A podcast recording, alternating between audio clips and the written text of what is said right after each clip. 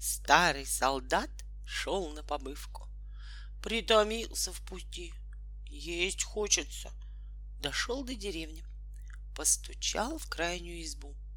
Пустите отдохнуть дорожного человека. Дверь отворила старуха. Заходи, служивый. А нет ли у тебя, хозяюшка, перекусить чего?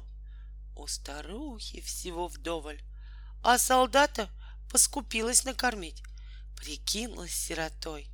Ох, добрый человек, и сама сегодня еще ничего не ела, ничего.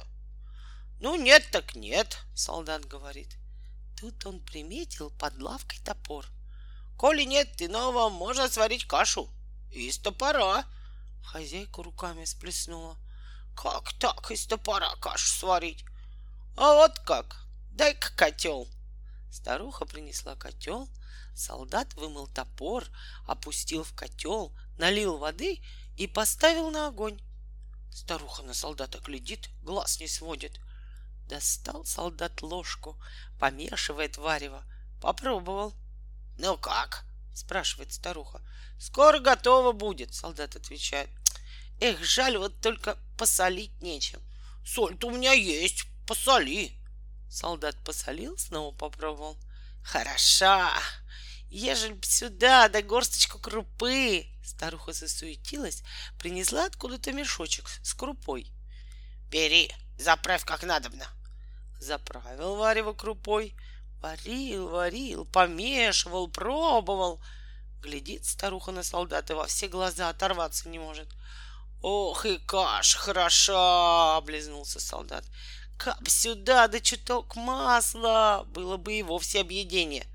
Нашлось у старухи и масло. Сдобрили кашу. Ну, старуха, теперь подавай хлеба, да принимайся за ложку, станем кашу есть. Вот уж не думала, что из топора эдакую добрую кашу можно сварить, девица старуха. Поели вдвоем кашу. Старуха спрашивает. Служивый, когда ж топор будем есть? Да видишь, он не уварился, отвечает солдат. Где-нибудь на дороге доварю, да позавтракаю.